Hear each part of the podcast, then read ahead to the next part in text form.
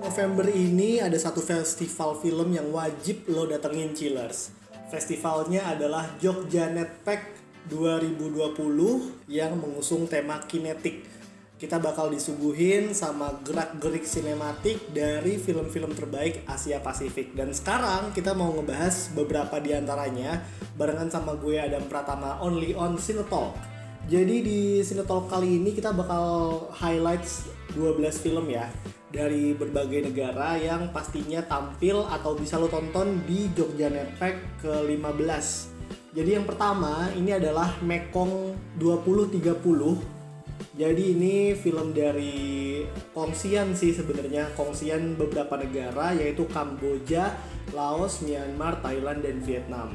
Menjadi film pembuka di Jogja Netpack tahun ini, Mekong 2030 adalah sebuah omnibus yang dibuat oleh sutradara-sutradara muda dari negara-negara yang dilewati Sungai Mekong. Negara-negaranya tadi udah gue sebutin ya ada apa aja.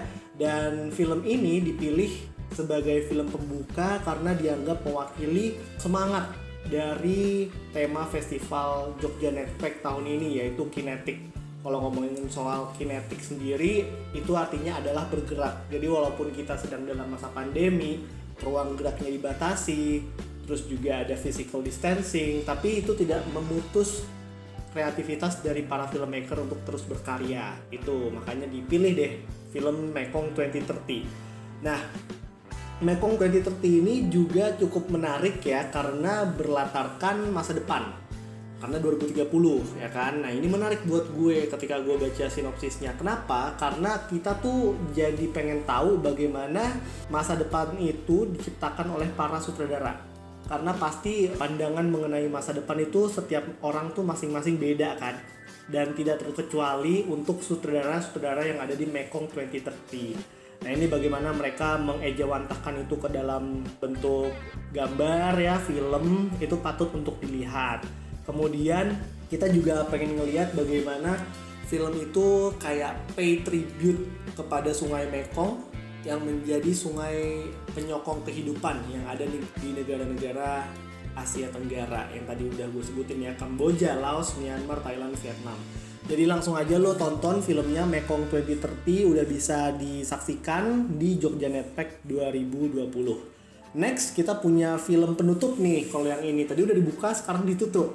Ada UNI dari Indonesia. Filmnya itu bercerita tentang dua orang sepuh ya. Mereka pertama kali bertemu sebagai tahanan politik di penjara tahun 1965 dan film ini belum diputar di Indonesia pastinya.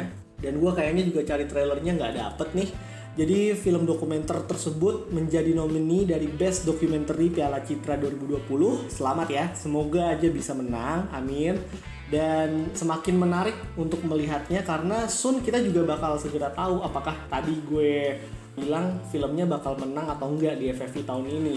Nah gimana caranya kita bisa tahu persis dia bisa menang kalau kita nggak nonton filmnya. Makanya lu nonton filmnya di Jogja Netpack ke-15. Selain di FFI, untuk penghargaan internasionalnya UNI juga merupakan pemenang dari DMZ Docs International Documentary Film Festival 2020 yang diselenggarakan di Korea Selatan. Ini cukup penting karena terutama untuk film UNI ya karena DMZ Docs ini adalah festival film dokumenter yang paling besar skalanya di Asia itu jadi lo langsung aja tonton nanti pas penutupan di tanggal 29 November 2020 film ketiga kita masuk ke Malaysia karena di sini kita bakal ketemu sama Malu sutradaranya adalah Edmund Yo dan ada hal menarik mengenai Edmund Yo karena filmnya itu nggak pernah tayang di Malaysia karena terkait sensor. Cuman waktu itu dia datang ke Tokyo International Film Festival which is filmnya itu premier di sana kemarin 2020 ya. Dan dia seneng karena berbeda lah kondisinya antara di Malaysia dan juga di Jepang. Nah ceritanya itu tentang kakak adik yang dipisahkan saat kecil gara-gara ibunya itu nggak stabil Nah nanti pas udah gede mereka ketemu kembali. Kurang lebih ceritanya seperti itu. Selengkapnya langsung nonton aja filmnya ya. Cuman di sini ada beberapa hal yang menarik. Yang pertama pasti dari jajaran pemeran itu ternyata ada fashion iconnya Jepang, Iko Mizuhara. Terus juga tadi udah gue sampein film ini udah premier di Festival Film Tokyo 2020 dan Asian Movie Pulse itu menulis bahwa film ini merupakan karya terbaik dari Edmund Yao sejauh ini. Jadi kalau misalkan lu penasaran langsung aja tonton filmnya karena ini udah direview sama media internasional. Kemudian kalau misalkan nanyain kenapa judulnya malu, ya pasti karena filmnya tuh banyak berkaitan dengan perasaan ini, terutama pada karakter-karakternya. Mulai dari perasaan malu akan masa lalu, terus juga perasaan malu akan ketidakbisaan kita untuk membangun hubungan gitu ya dan juga rasa malu atas kesendirian dan juga kesedihan para karakter itu sendiri. Jadi udah bisa ditonton langsung Malu dari Malaysia karya sutradara Edmund Yeo. Ada satu lagi film Malaysia yang bakal kita obrolin habis ini, tapi sebelum itu kita ke Kazakhstan dulu karena ada film keempat yaitu A Dark Dark Man. Ini sutradaranya adalah Adil Khan Yerzanov dan ini patut diwaspadai nih namanya karena filmnya Adil Khan sebelumnya yaitu The Gentle Indifference of the World meraih apresiasi positif di Cannes Uncertain Regard 2018 dan filmnya kali ini si Dark Dark Man itu bercerita tentang seorang detektif gitu ya di sebuah area di Kazakhstan gitu. Dia disuruh untuk tidak mengeksekusi seorang tahanan kriminal dulu. Terus nanti juga bakal ada suap lah ada beberapa subtext yang masuk di dalamnya. Film ini berhasil memenangkan Best Director di Asia Pacific Screen Awards ke-13 dan merupakan film co-production antara Prancis dan juga Kazakhstan. Variety menulis bahwa film ini tuh adalah film yang bagus pastinya dan mereka menggunakan kata-kata superb Kazakh crime thriller. Jadi kalau misalkan dilihat-lihat kalau di trailernya itu mulai dari penuansaan terus juga gimmick-gimmick yang ada di dalam filmnya terus shot habis itu juga sebenarnya ceritanya juga mewakili sih agak dark gitu ya dark sampai sampai humor-humor yang ada di sini juga terkesannya dark juga jadi buat lo pecinta film dark lo wajib nonton film yang satu ini jadi filmnya udah bisa ditonton pastinya di Jogja Netpack jangan lewatkan A Dark Dark Man dari Kazakhstan. Premier juga mereka di San Sebastian Film Festival, kemudian di Busan International Film Festival. Nah, masuk ke film kelima. Ini ada dari Malaysia, tadi udah gue janjiin, judulnya Hell Driver. Sutradaranya adalah Muzammir Rahman dan dia bilang kalau butuh waktu menyelesaikan film ini dalam tiga tahun dan kenapa mesti sampai tiga tahun? Salah satunya adalah karena kendala teknis, keterbatasan alat ya. Dia sempat bilang kalau di sini dia itu sampai minjem-minjem alat gitu. Salah satunya adalah kamera untuk bisa bikin film. Nah, film yang ditampilkan secara hitam putih ini berkisah tentang love story antara orang Melayu dengan gadis keturunan Tiongkok. Dibintangi oleh Amerul Afendi yang kayaknya nih gue udah sempet lihat dia waktu gue nonton Pasal Kau ya. Bener atau enggak? Silahkan cek sendiri. Terus ada Mei Fen Lim juga yang menjadi gadisnya.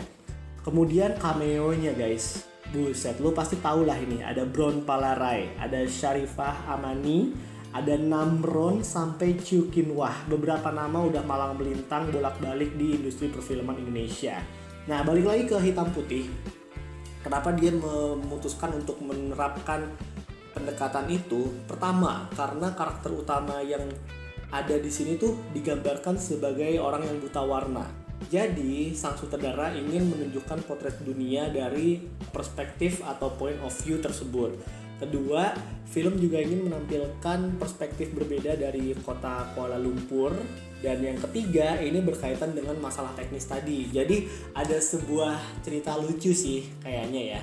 Dari sutradaranya dia bilang sempet ngobrol sama sutradara lain dari Filipina temennya dia. Dan temennya dia ini bilang kalau jika kita menjadikan gambar dari film itu ke black and white itu bisa mengakali perbedaan yang ada pada kualitas gambar. Karena tadi gue udah bilang cerita ke lu salah satu tantangan di sini Hell Driver itu di shot menggunakan kamera yang berbeda-beda gitu ya. Dan Muzamer mengucapkan terima kasih atas terpilihnya Hell Driver di sosial medianya dia dan dia juga mengucapkan tahniah kepada film-film Malaysia lainnya yang terpilih di Festival Film Jogja Netpack Kinetic itu masuk ke pertengahan ini udah film ke-6 kita bakal ngebahas Just 6.5 ini dari Iran. Sutradaranya adalah Said Rostai. Dan ini sinopsisnya mengenai gangster gitu ya gangster dan juga seorang polisi yang memburunya jadi film ini gue agak kaget karena di review sama The Hollywood Reporter. Dan di review itu si Hollywood Reporter bilang bahwa film Just 6.5 atau dalam bahasa Parsi mungkin ya ini Matricious Onem meraih title box office mega hit di Islamic Republic of Iran. Dan film ini juga memenangkan Audience Award di sana di Iran National Film Festival dan selain itu kalau ngomongin soal penghargaan di festival internasional si Just 6.5 juga menang di Tokyo International Film Festival 2019 untuk kategori sutradara terbaik atas nama Said Rostai dan aktor terbaik atas nama Nafi Muhammad Zadeh. Jadi silahkan kalau misalkan lu udah kangen sama sinema Iran seperti apa, lu nonton aja filmnya di Jogja Netpack Asia Film Festival. Lanjut kita ke film nomor 7. Ini film horor sih. Iya serius. Tonton kalau lo berani Chillers ya. Ada John Denver Trending dari Arden Road Condes. Jadi ini sinopsisnya adalah tentang seorang siswa gitu ya yang biasa-biasa aja dia sebenarnya juga sekolah buat dapat nilai bagus, dapat teman gitulah. Nah, one day dia tuh dituduh mencuri iPad dan nanti ketika masalahnya semakin meningkat dia akan kena getahnya si John Denver ini gara-gara video dia itu tersebar di sosial media. Film John Denver trending itu juga menjadi pemenang di Best Picture Cinemalaya 2019 kemudian filmnya juga berkompetisi di kategori film youth di Asia Pacific Screen Awards 2020 atau yang ke-14 ya di Brisbane, Australia. Kemudian filmnya juga diputar di beberapa festival, salah satunya adalah Busan International Film Festival 2019, tepatnya di seksi competition Kemudian websitenya Jogja Netpack menulis bahwa John Denver Trending dibuat berdasarkan sebuah kisah nyata yang mengerikan. Film ini merupakan reportase yang memperingatkan sekaligus menandai periode dalam hidup kita saat kita mengizinkan media sosial untuk membentuk pola pikir. Itu ya. Tapi kalau misalkan mau follow film-film atau juga mau tahu info-info menarik lainnya soal Jogja Netpack, lu follow sosial media mereka lah. Aja gitu. Itu nggak membentuk pola pikir kok nggak. Itu lebih ke informatif ya. Jadi itu yang nomor 7 John Denver Trending. Yang nomor 8 ini ada film berikutnya judulnya The Tremor. Jadi sutradaranya adalah Balaji Fembucelli dan sinopsisnya itu secara singkat ini bercerita tentang seorang jurnalis yang disuruh terjun ke lapangan. Dia disuruh ke sebuah desa gitu. Dan ketika dia sampai ke desa itu alangkah terkejutnya dia karena desanya tuh kayak sepi, kosong dan berkabut. Film ini menjadi official selection di Montreal Festival du Nouveau Cinema dan festival tersebut kalau dilihat-lihat ya mendeskripsikan film ini sebagai sebuah perjalanan melalui tikungan-tikungan yang tajam dari sebuah absurditas melalui kisah orang jurnalis yang tadi ya yang tersesat di alam liar. Prestasi ini membuat The Tremor menjadi film Tamil pertama yang akan premier di festival yang mengorbitkan nama-nama besar tersebut. Kalau ngomongin soal Montreal ya, mereka udah punya sejarah juga sebenarnya. Terus juga mereka mengorbitkan banyak sutradara keren seperti Pedro Almodovar, terus juga Jane Campion, Atom Egoyan, Wim Wenders, sampai Denis Villeneuve. Yes, you hear that right. So go watch the movie on Jogja Netpack Kinetic. Lanjut ke nomor 9, ini udah sampai 3 per 4 akhir. Ada film Kosong karya sutradara Choni Priscilia dan juga Hiskia Subiantoro. Jadi film ini merupakan film dokumenter yang dikemas secara animasi. Dan satu-satunya animasi sih kayaknya yang, gue lihat ya. Mungkin kalau nanti dilihat-lihat lagi ada I'm sorry. Cuman ini film animasi uh, yang pastinya diputar dalam gelaran Jogja Netpack ke-15 tahun ini. Kemudian Kosong itu mengangkat isu pernikahan tanpa keturunan yang melibatkan pemikiran dan kesaksian dari berbagai profil perempuan. Terus filmnya juga memiliki beberapa objection. Yang pertama dirancang untuk mengeksplorasi pencapaian artistik. Dan kita bisa ngelihat seperti apa sineasnya itu menggambarkan semuanya. Karena menurut gue apa yang mau disampaikan atau yang mau diomongin di film ini cukup berat. Cuman dikasih taunya lewat cara yang ringan yaitu dengan cara animasi. Nah itu menarik terus film ini juga memvisualisasikan ingatan-ingatan luput yang merupakan dokumentasi sekaligus sebagai alat perlindungan juga atas identitas subjeknya. Itu kosong di film nomor 9 kita. Masuk ke film nomor 10. Ini ada dokumenter juga, cuman gak ditampilin secara animasi. Judulnya adalah School Town King dari Thailand, disutradarai oleh Watanapume Laisuancai. Jadi sinopsisnya itu mengenai sekelompok anak sekolahan gitu ya beberapa orang lah. Mereka tuh rapper suka nge-rap dan sambil ini menjalani kehidupannya sebagai seorang siswa biasa. Dan di sini kita bisa ngelihat bahwa sistem pendidikan itu cukup dikritisi karena selain dianggap membosankan dan di situ murid-murid tuh harus merecite atau ngomongin ulang gitu ya berbicara secara ulang mengulangi kata-kata. 12 values yang kontroversial dan diciptakan oleh militer junta. Nah ini dokumenter yang melakukan world premiere di Busan International Film Festival 2020 dan situs festivalnya menulis bahwa School Town King adalah film yang ceria, terus juga memberikan ensemble performance yang baik dari anak-anak yang harmonis, kemudian semuanya itu didirect oleh sutradara yang masih muda juga gitu. Jadi ada matching di situ ya. Memasuki film ke-11 kita ada Wisdom Tooth ini dari China dan merupakan film yang hasil kerjasama antara Jogja Netpack dan Shanghai International Film Festival.